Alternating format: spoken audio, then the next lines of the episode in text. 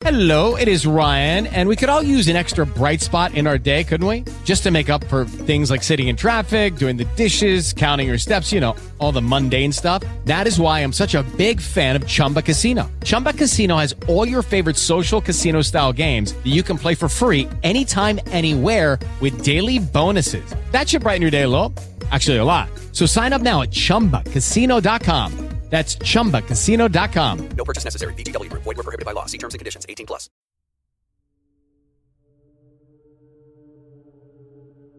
It's about that time of year where everybody gets ready to go on their yearly camping trip with their family, friends, and loved ones. Welcome back to the swamp, my friends, and welcome if you're new. Today I'm going to be sharing some creepy and allegedly true stories that are perfect to listen to around the campfire. As always, if you have a scary story that you would like to share in a future episode, be sure to submit it at swampdweller.net or the email you can find in the description down below. I would love to share your story with everyone here in the swamp. It's stories like yours that truly help keep this show going on a daily basis. If you're new, be sure to subscribe, hit that like button, it helps me out a ton, and get ready for these creepy and allegedly true stories sent in by viewers just like you. Are you looking for a stress free summer? HelloFresh sends you foolproof step by step recipes and fresh, pre portioned ingredients to make mealtime a summer breeze. Get 16 free meals plus 3 free gifts with code SWAMPED16. Go to HelloFresh.com slash SWAMPED16. Find out why it's America's number one meal kit.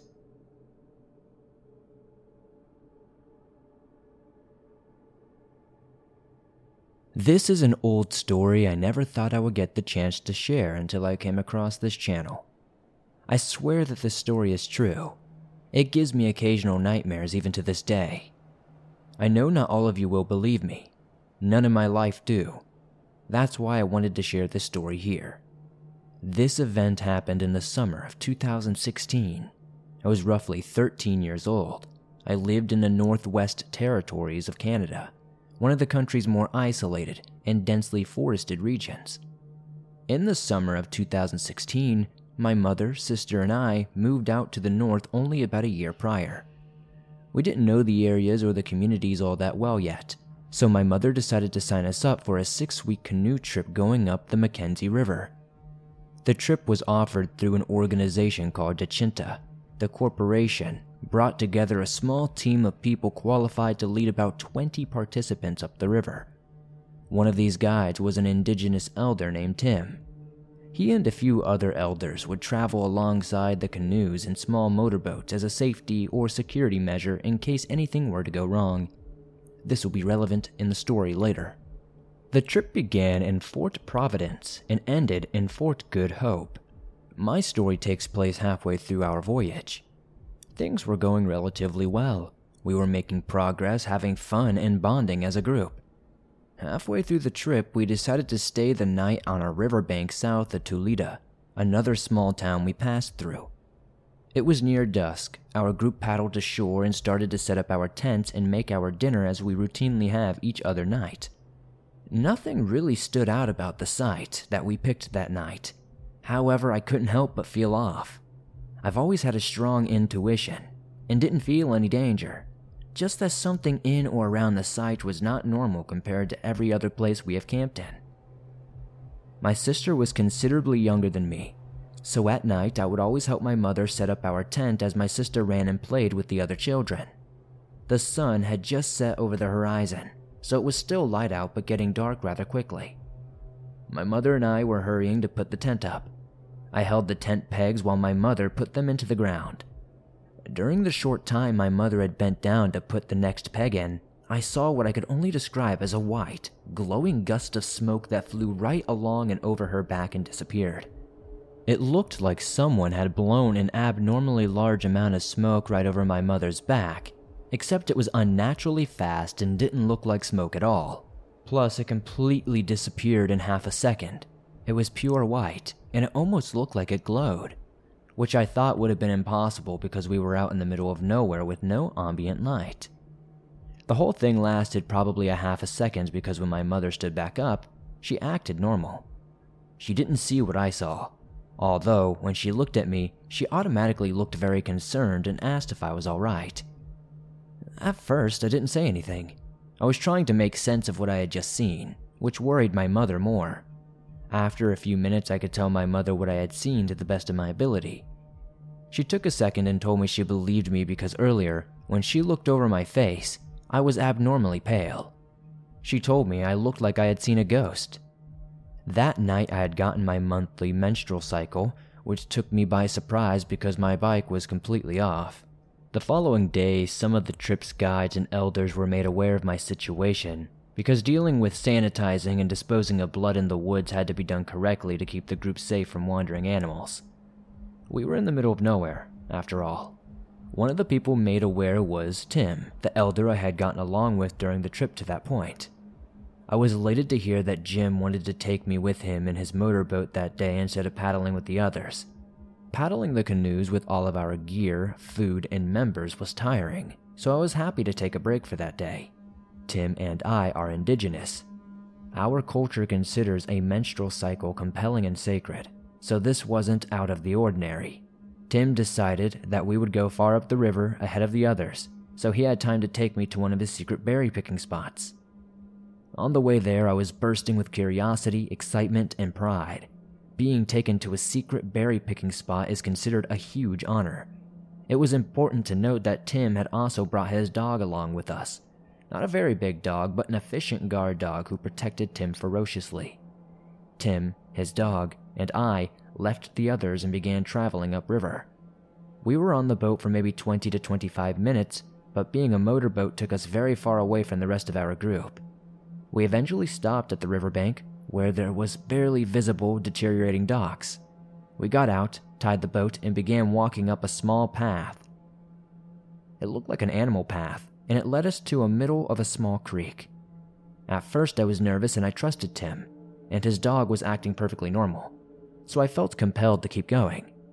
Eventually, the animal trail leads away from the creek into a more overgrown section of the forest.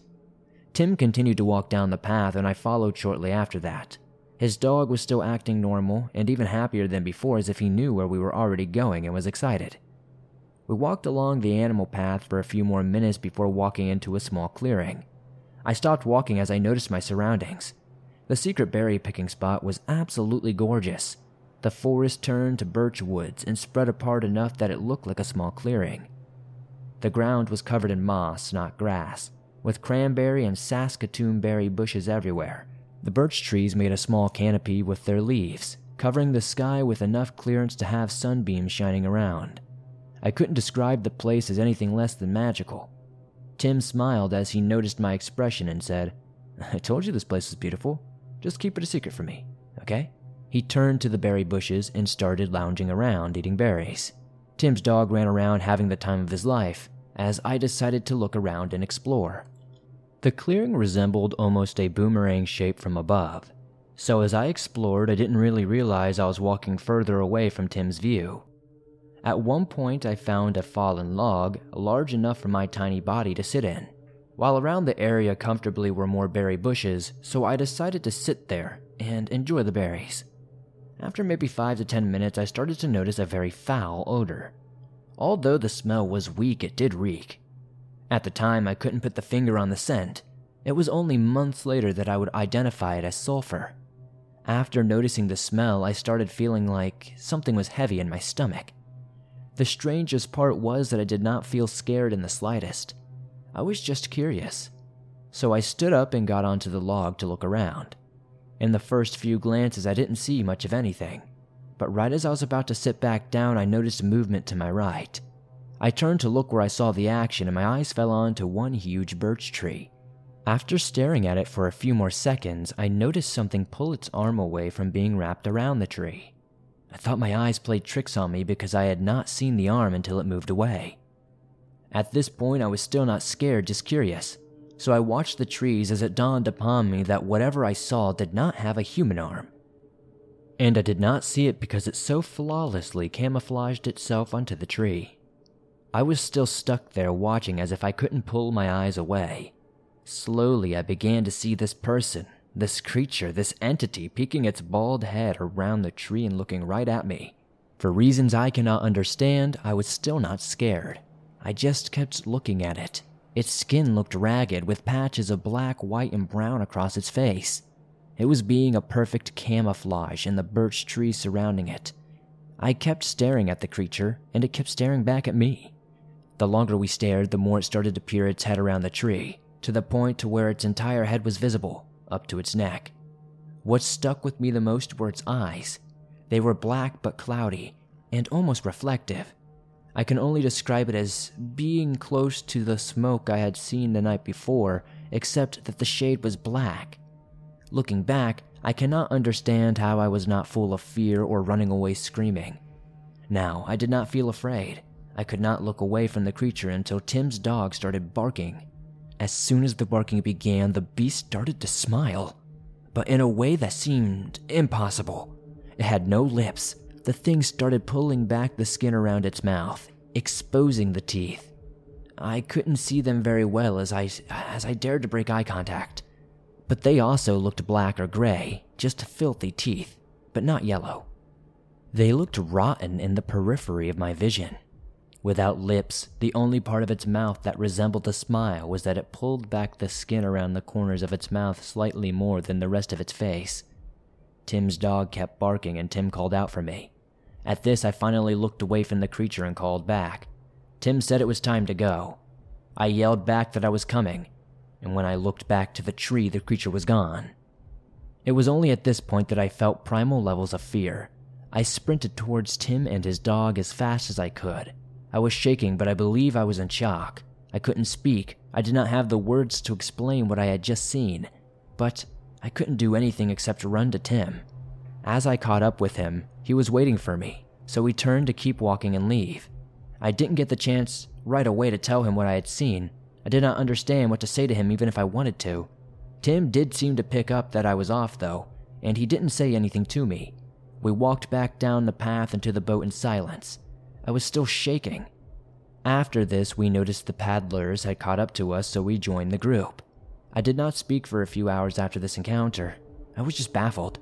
I did not understand what I had seen. I could not understand why I wasn't afraid. I could barely hold one coherent thought. Around dinner, I pulled my mother aside to try and talk to her about what I had seen and begged her to let us leave and end the trip early. I cried almost hysterically as I recounted the story, but my mother didn't believe me. She told me that the woods could be an extraordinary place and sometimes it will play tricks on you.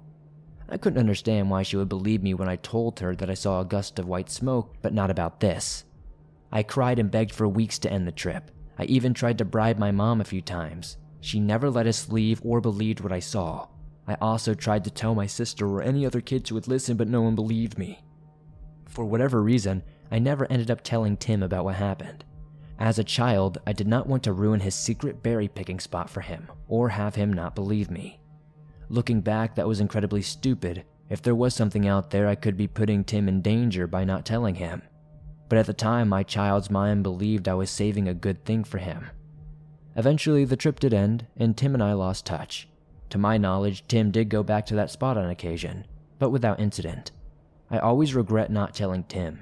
I could have been putting him in danger by not doing so, but I was tired of everyone not believing me and calling me crazy or getting upset with me or making up stories.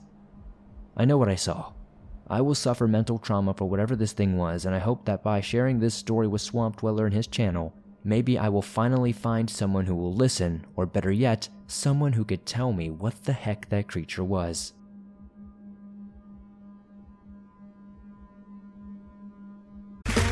Okay, round two. Name something that's not boring.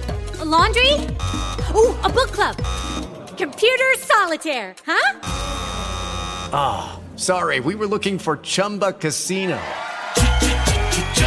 That's right. ChumbaCasino.com has over 100 casino style games. Join today and play for free for your chance to redeem some serious prizes.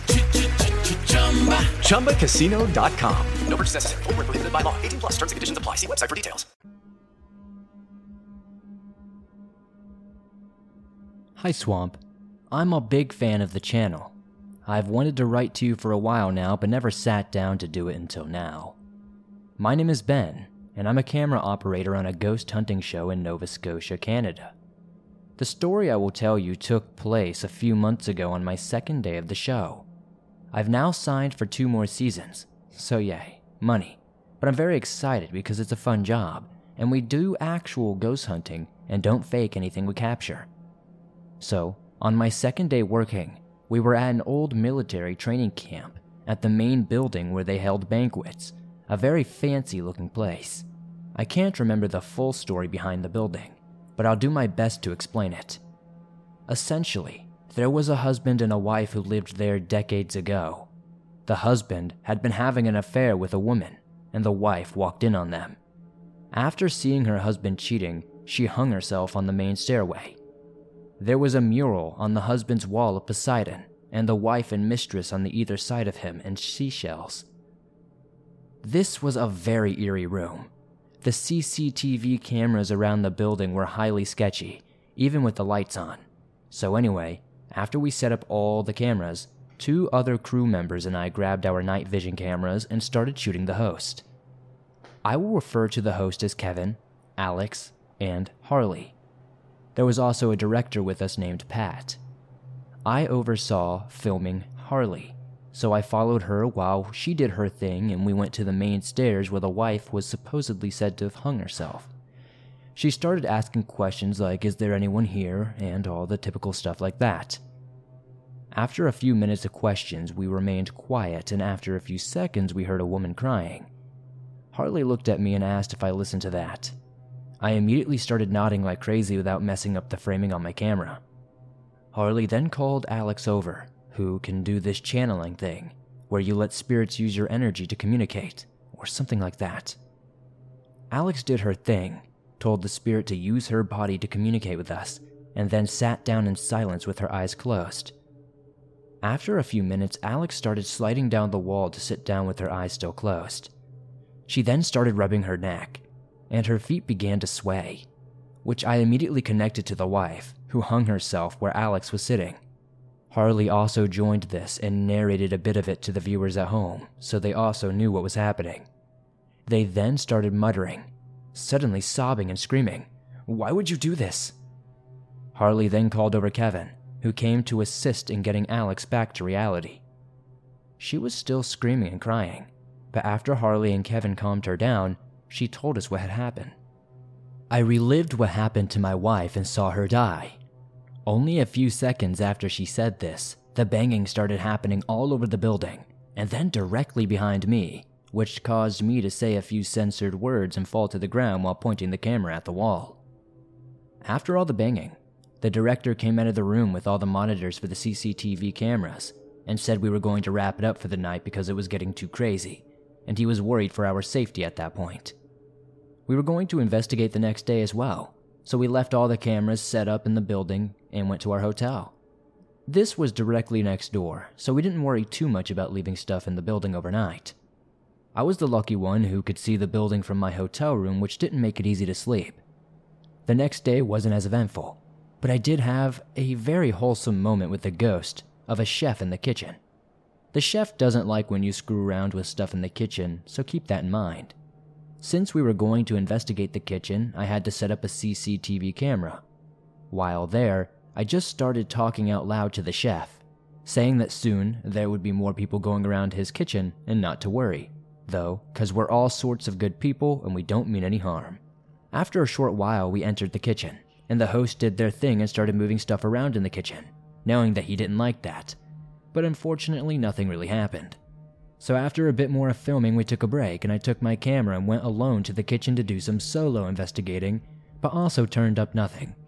However, I reset his kitchen back to normal after the host messed it up a bit. We had to wrap up all of our gear at the end of shooting, so I headed straight to the kitchen to get the CCTV camera.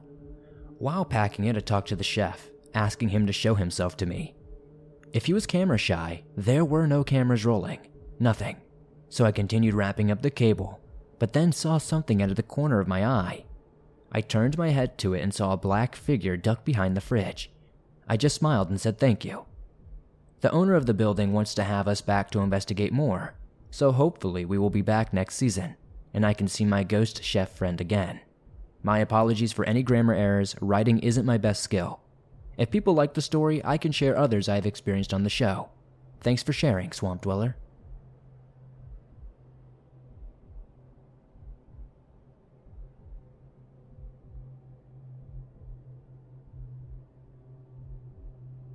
This happened last summer and still sends shivers up my spine when I think back on it. I was traveling for business. I had to take something to one of our laboratories. It had to be there that night to be used in the morning, so I ran along the express highway. I was passing Mount Fuji and about to enter a toll road. I didn't want to do this as I didn't want to pay. Plus, I thought that if I took a detour, I might be able to shave a few minutes off the estimated arrival time. Boy, was I wrong. I turned down a road close to the Aokigahara forest, you know, the famous suicide forest. I slowed down a little bit on this road, and as I approached a fog bank, it was plain sailing for quite a while until my lights abruptly went out. I pulled into a hard shoulder and hit my hazards.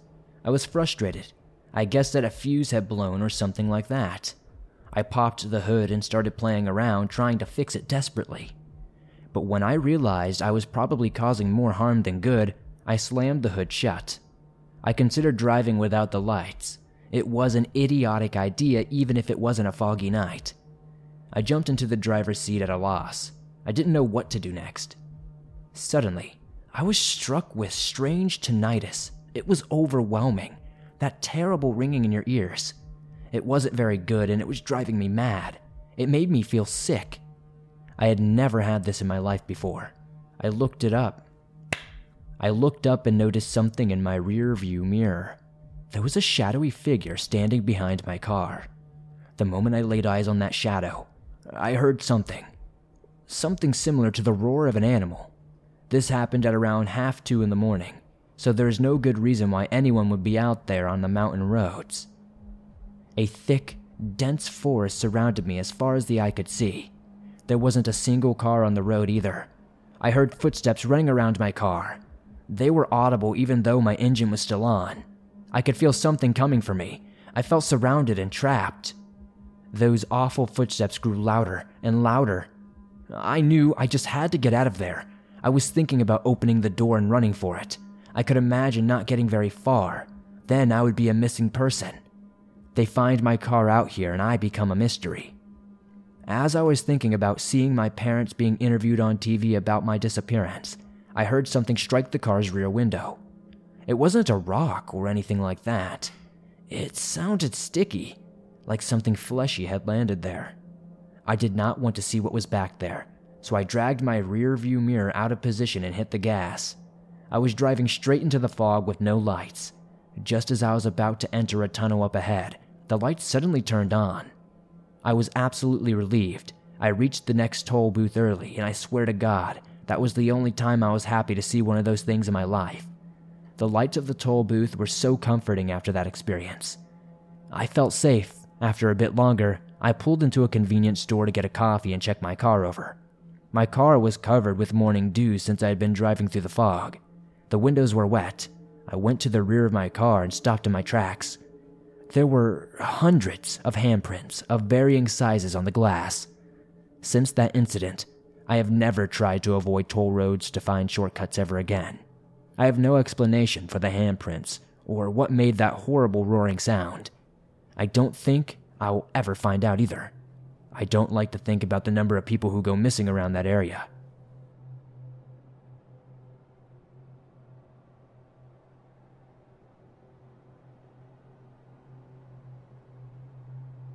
This happened when I was in the second year of junior school. I live in the countryside far from the cities, and my little town is surrounded by mountains. This is quite common in Japan. When I was in elementary school, my friends and I would go to the mountains and play. This is also quite common. It was amazing. We would go any chance we would get after school. My friends and I would run home, get changed, and head up into the mountains. We would do things like catch bugs, build secret bases, and play games. We would come home caked in mud and totally exhausted. Those were the days. But then, as you grow up and move through the years of school, you end up being interested in different things.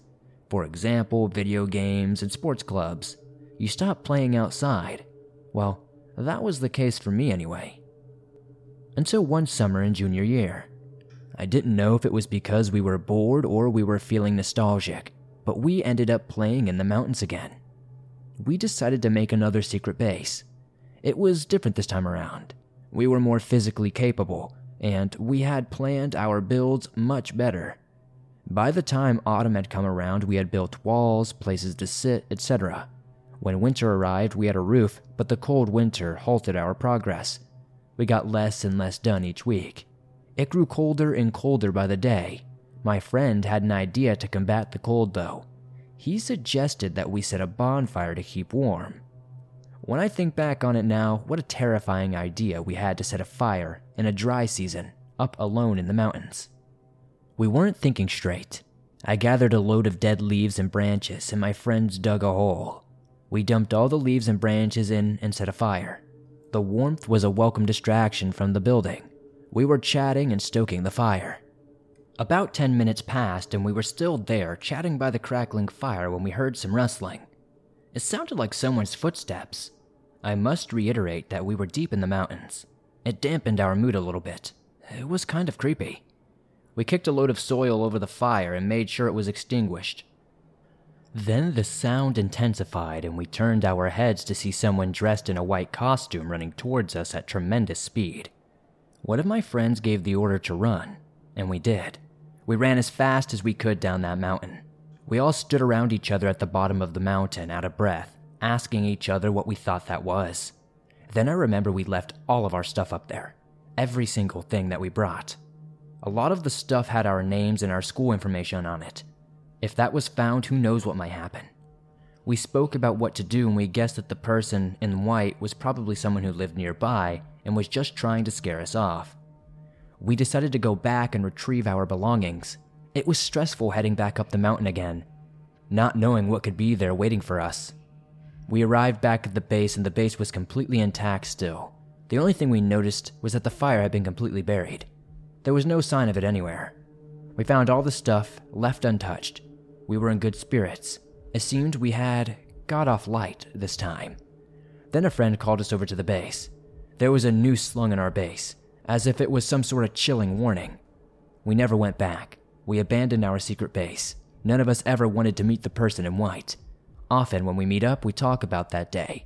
Stay out of the mountains, my friends.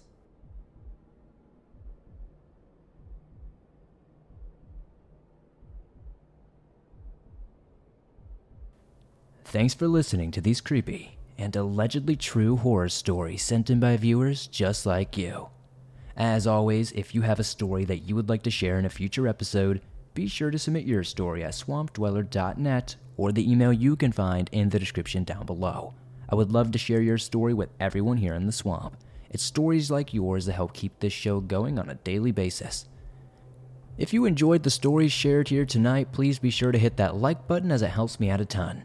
If you're listening to this on Apple Podcasts or Spotify, please give this a five star rating over there as it helps the show grow.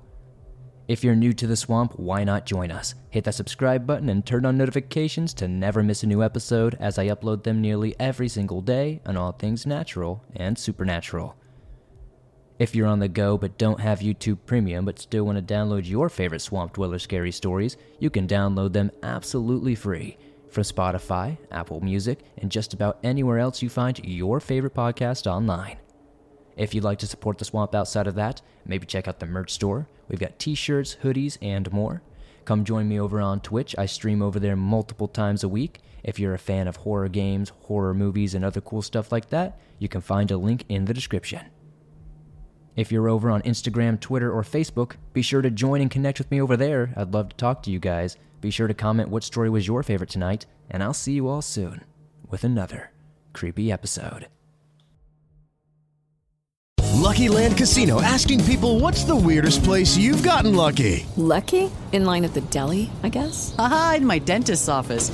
More than once, actually. Do I have to say? Yes, you do. In the car before my kids' PTA meeting. Really? Yes. Excuse me, what's the weirdest place you've gotten lucky? I never win and tell. Well, there you have it. You can get lucky anywhere playing at LuckyLandSlots.com. Play for free right now. Are you feeling lucky? No purchase necessary. Void where prohibited by law. 18 plus. Terms and conditions apply. See website for details.